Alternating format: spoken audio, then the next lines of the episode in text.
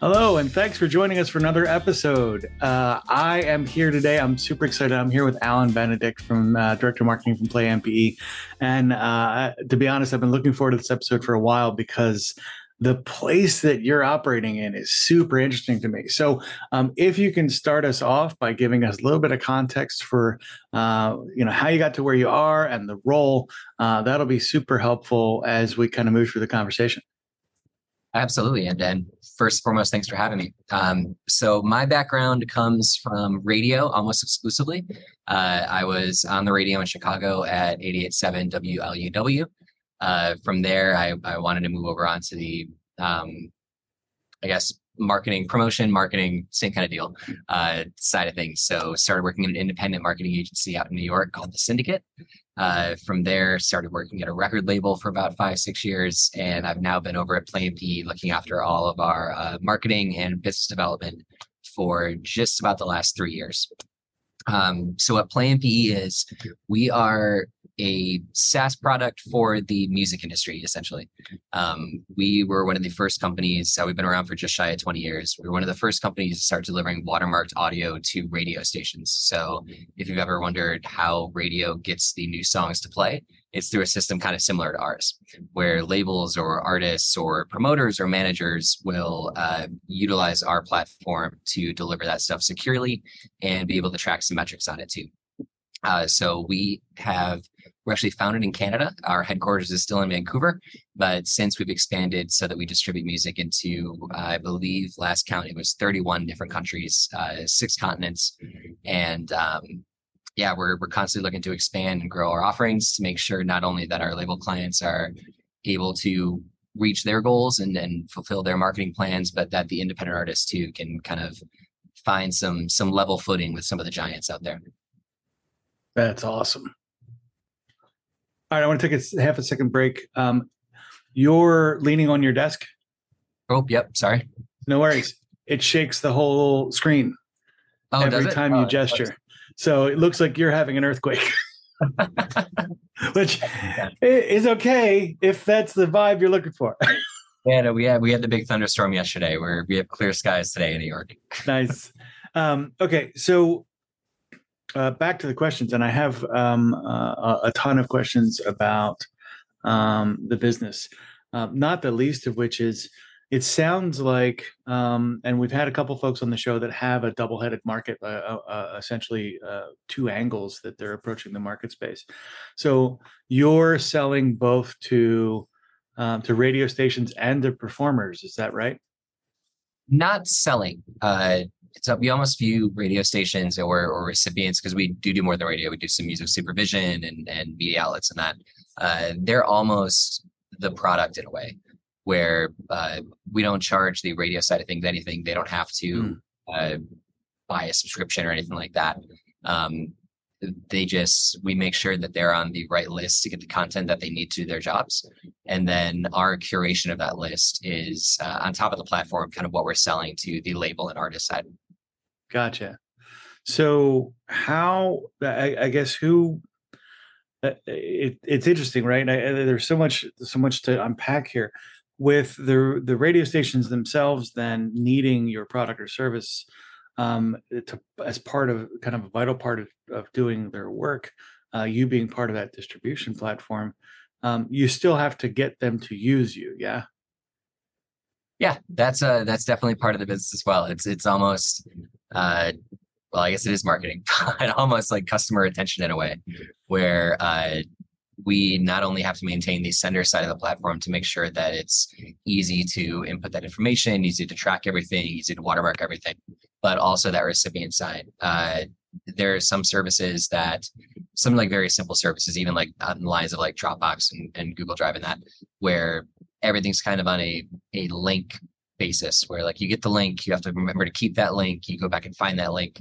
And over the years, we built out in my opinion, at least a pretty nice user experience on the recipient side as well, where if they don't check their email notifications that often, or they come back from vacation or they're just not great with the internet, We have a fully web-based platform for them where anything that's been serviced to them already lives, and they're able to work with it as they need to. They have all the information they need, and they can play around with it a little bit, like make playlists, organize it, stuff like that.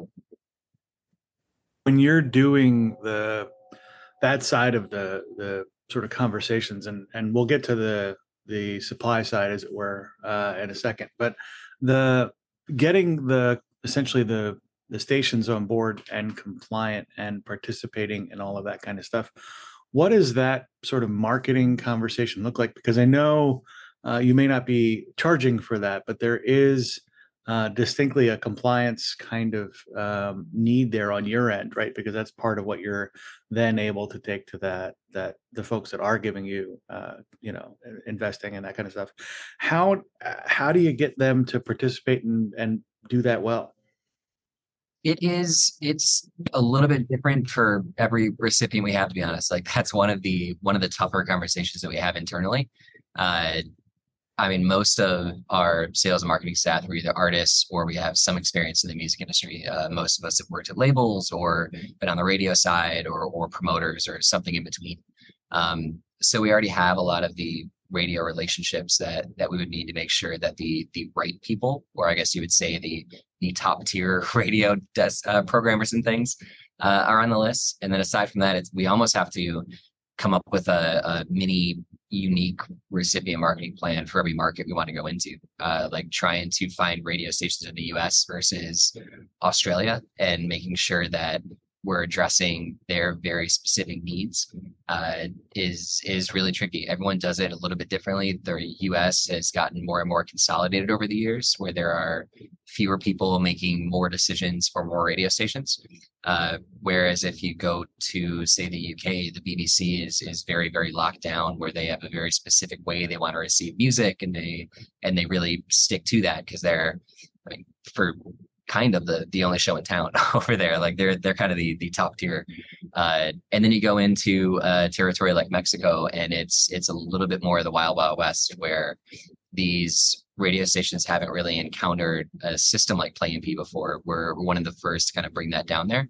And that education process itself is something that we really haven't had to worry about in many other territories. Like it surprisingly took a lot more effort than we thought to convince them that we weren't going to send them a bill at some point, just because the kind of the culture of the music industry there is so much different from it is in any other territory. So it's very kind of bespoke plans when it comes to recipients, and it kind of differs everywhere we go. Luckily, we have a very dedicated list management team that on top of our just reach out efforts and with standing relationships and marketing, like they really stay on top of who should be on what list and what changes are being made, and they make sure everything is running smooth and as accurate as we can make it. The radio station side of the conversation is outrageously interesting to me because it has you have no stick, as it were, right? It's all. You have to really be selling the carrot the whole time. It's got to be like, hey, we make this easy, we make it great. On the other side of the conversation, that buyer side, the folks that are kind of looking for your aid and are paying you to do so, how does that work? What does that typical engagement look like? And what are the challenges in that side of the market? It is actually somewhat similar. Like every market kind of has their own thing, like different offices from labels and different territories work slightly differently, and they never talk as much as you think they should. So sometimes you'll find yourself selling to the same label in three different countries, and no one really knows that you're talking to the other. But for the most part, we're very lucky that we've been around for long enough where we have a pretty great reputation in a lot of radio formats. And that does help through things like testimonials and word of mouth. And luckily, a lot of promoters who found success on Play MPE, they'll refer their artist friends to use Play MPE, especially if they can't take the project on themselves. They'll be like, hey, like this is the tool that I use. You can use it too. And that's something we really pride ourselves on, that we don't cater to labels versus artists or vice versa. We try to make the platform the exact same no matter who's using it.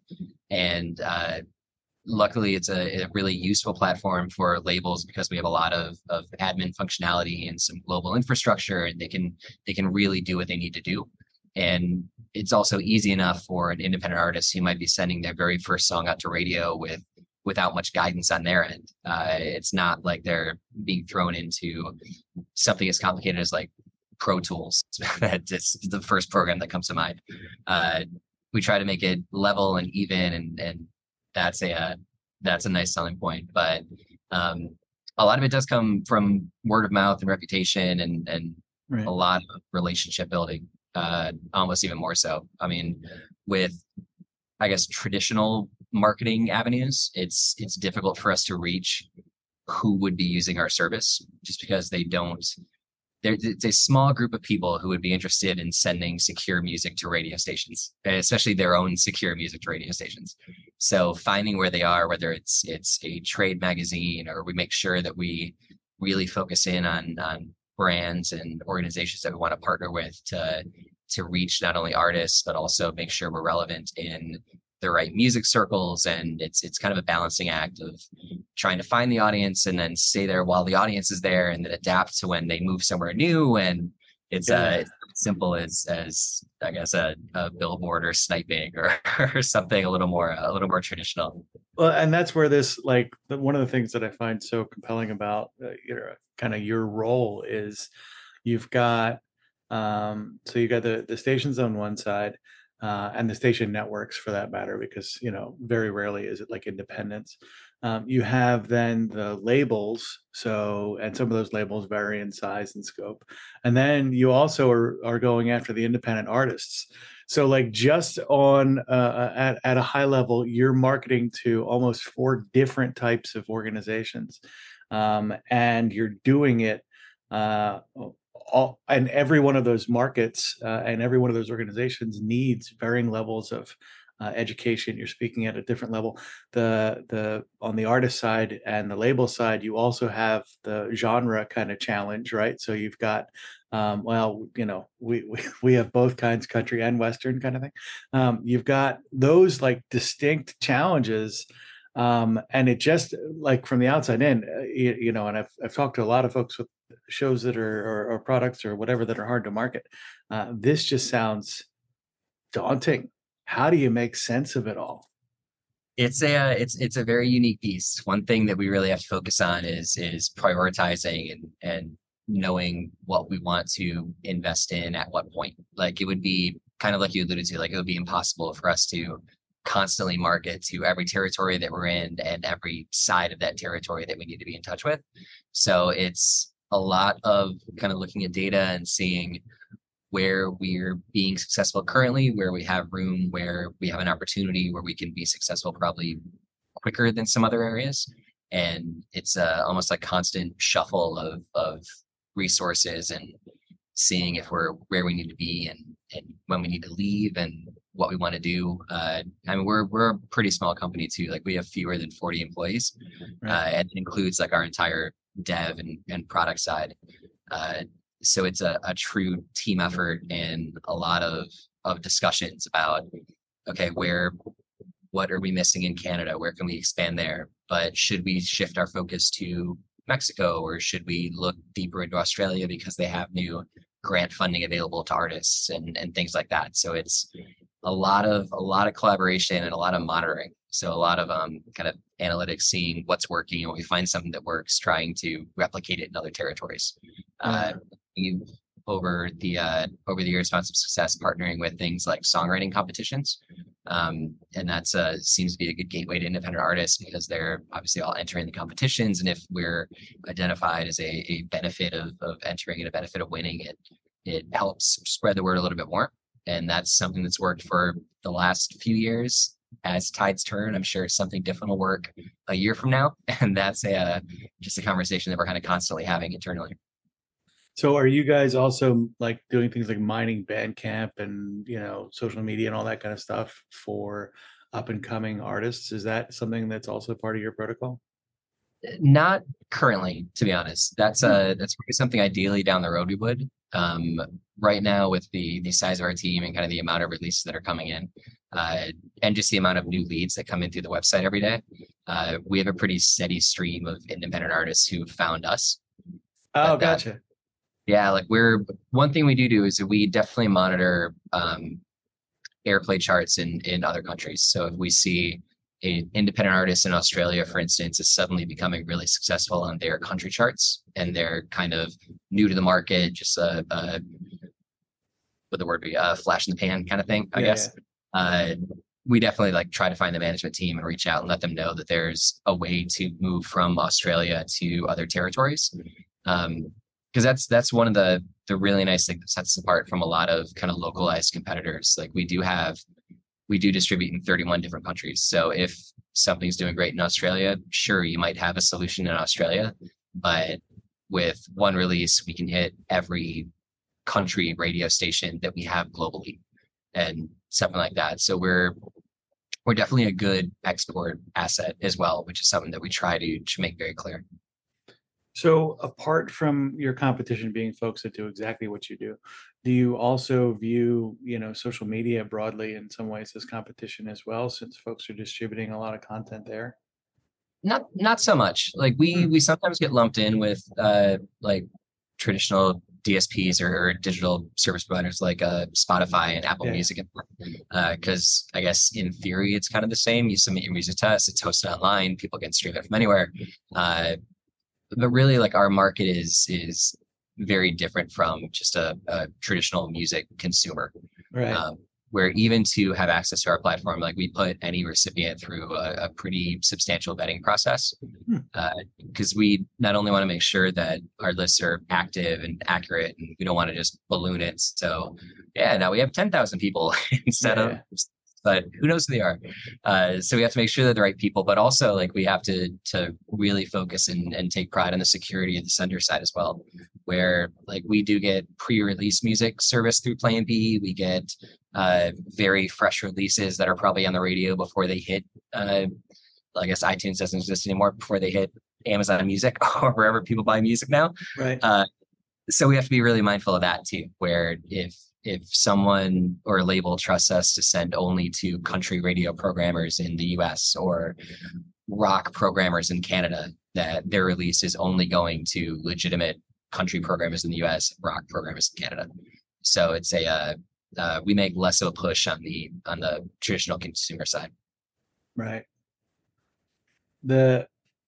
Again, and the dynamics of all this just seems like quasi mind blowing for me. So when you go through this process and you're identifying, the upcoming artists you're going after, or the labels that you're working with, and then getting them in front of the right folks securely, how much of the work you're doing is education versus, in terms of like the marketing conversations up into the transaction point and then afterwards?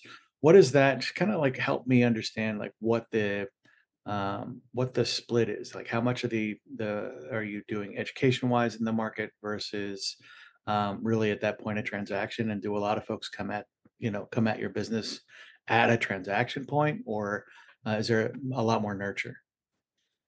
There is, it does vary a little bit territory to territory, of course, but education would definitely win out. Probably as you've gathered from the conversations that we've had, it's sometimes a difficult value proposition to kind of explain to people exactly what we do and why it's useful and why it's how it's different than them just kind of Googling a bunch of radio stations and sending cold emails. So we really have to lean on not only the ease of use with our system, the success others have had, but we lean a lot on testimonials, and we lean a lot on showing that, you might be an artist new to this, but look, the head of promotion at Island Records and Def Jam also love using the system. So we, we really try to put their reputation through and use testimonials in that way and then once we kind of draw them in as a lead, and they're kind of talking to either a sales rep or an account person, we're always looking at new ways to kind of remarket to people. Like we update the product really consistently. Like our product team is kind of never sleeping on new additions and new features and how we can improve what we have. So it's some remarketing or education to that too.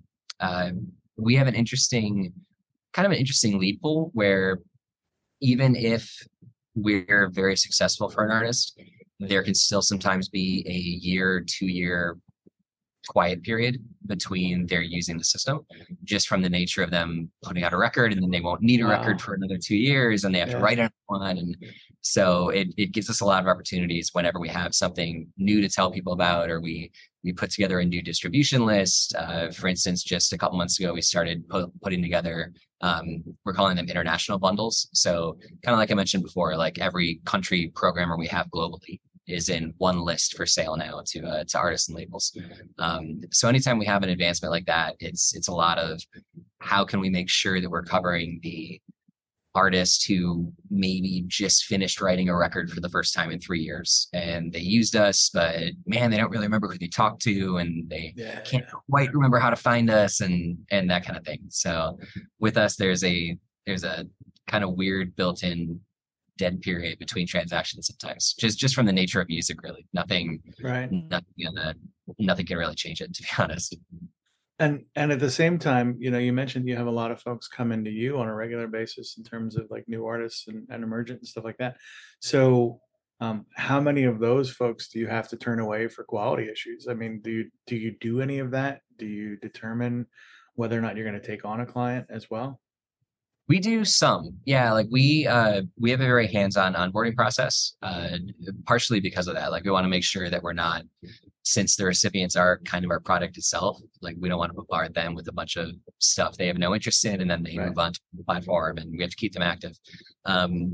One thing we definitely try not to do, though, is if something is radio quality and it fits in with where they want to send it, like on a very basic, no judgment level, we won't turn someone away for anything like that. Like we just want to make sure that it's broadcast quality and it's something that could stand a chance. I mean, we get some submissions that are someone singing into an iPhone or recording a video of them singing in their car. And I mean, we don't want to just take their money and send it somewhere knowing full well that it's not going to be on the radio. You know, like we want to protect our reputation too.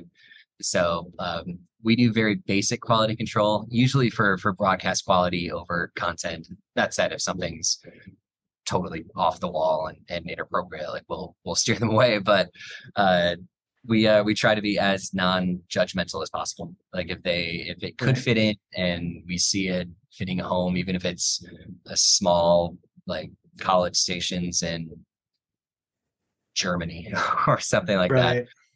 We do our best to try to find a home for it.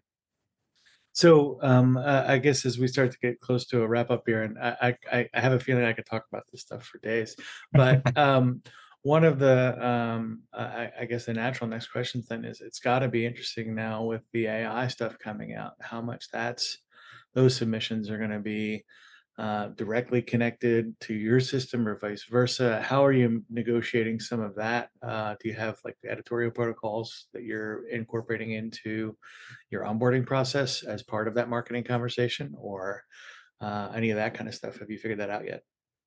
Not quite yet, to be honest. We've luckily haven't had to deal with that yet. We haven't had any issues run into, but it's definitely a conversation that's happening on mostly on our product and dev side. Like it will, I imagine eventually there'll be some detection system or something like that, something far more technical than I'd be able to describe to someone. But I'm sure there'll be something to kind of safeguard against that. But in the meantime, luckily, like we, I don't think we've sent out any AI stuff, but you know, get a lot of emails coming in. Yeah, exactly.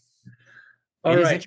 I mean, especially with, not to interrupt, like especially with just the shift in culture, really, where everyone's looking at TikTok and these kind of short snippets of releases versus album plays like they used to. Right. I mean, they always say that the music industry evolves really quickly, and this is just over the last 5-6 years the most I've seen it evolve in the 20 or so years I've been working in music one way or another. And it's definitely an exciting time, and it's given our product team and our marketing and sales team a lot of fun conversations to have, which I'm sure I'll continue. Yeah, no doubt. And so when we, reconvene here in a couple, 12 months or so, I think we'll have wildly different conversations about what that looks like and how it works. So before we wrap here, I have two key questions for you. First things first, who should be reaching out to you? Who would be a good connection for you? A channel partner, potential client, what have you? Yeah, essentially anyone who works with not even only independent music, anyone who works on the you could call it the sender side of the music industry, whether it be a distributor, a record label, a manager, someone managing their friend's band, an artist who's trying to get out there for the first time. What we do is we really help grow and give people an avenue to grow. Yeah, anyone on the music side looking to figure out how to get their stuff to more than a few people, and gotcha. Can always move away. Gotcha. And in your journey to the wildly successful and complicated marketing position you're in, what are your three biggest things you've learned along the way to help the next guy out? Ooh, my three biggest along the way. These might skew a little more music industry than traditional marketing, but one thing I'm a big believer in is keep in touch with people you've worked with in the past. Like, you can program ads and set up ad groups and do some SEO work all you want, but it's always easier if you have someone you can turn to and either ask questions, or you never know where someone's going to end up 5 years from now, whether they could be a partner for whatever you're working with or help you get a leg up on a conversation you need to have. So people is always my big one. I would say try to put yourself in the shoes of the person you're trying to reach, which is probably basic marketing knowledge. But especially when you're looking at different segments and having to kind of come up with a more bespoke strategy for each, really thinking about, all right, so like, what are they being hit with every day? What are they actually caring about? Like, if I'm an artist in Australia, I probably care about things differently than an artist in the US because I have some government funding available to me. Or if I'm in the UK, it's a pretty small music industry, so I'm probably caring about a few key recipients versus trying to hit every radio station in the UK. Right. And so really trying to think target first and kind of build backwards from there. And the third thing I would come up with is try to avoid falling into the paint by numbers strategy that I think all of us can get sucked into, especially if you have a lot of projects going on at once. Like, it would be really easy for us to be like, all right, we run ads in this territory and it goes well, so let's now target those ads here, and then we'll do this because it worked over here. And I think that leads to, you might still find some success that way, but I think you could probably find a lot more, and honestly probably have a more enjoyable time if you try to think a little more out of the box and stay interested and keep learning and try to be something unique. That's awesome. That's awesome. Thank you so much for your time today, Allan. I really appreciate what you brought to the table here, and hopefully the folks listening to the show get a ton out of it as well. Yeah, thank you so much for having me. It's been a lot of fun. Thanks for listening to this episode of The Consulting Trap. If you have suggestions for future episodes or would like to be a guest on our show, please send me an email at brian@podcastchef.com. That's BRIAN @PODCASTCHEF.com. Before we go, we'd like to thank the sponsor of our show, Podcast Chef. Podcast Chef helps turn ordinary podcasting into a revenue-generating lead magnet for your consulting business. Our Podcasting Done For You service takes away the headache of starting up and running your own podcast. Reach out now to take advantage of our 30-day money-back guarantee. Visit us at podcastchef.com to find out how our team of experts can help you leverage podcasting to take your business to the next level.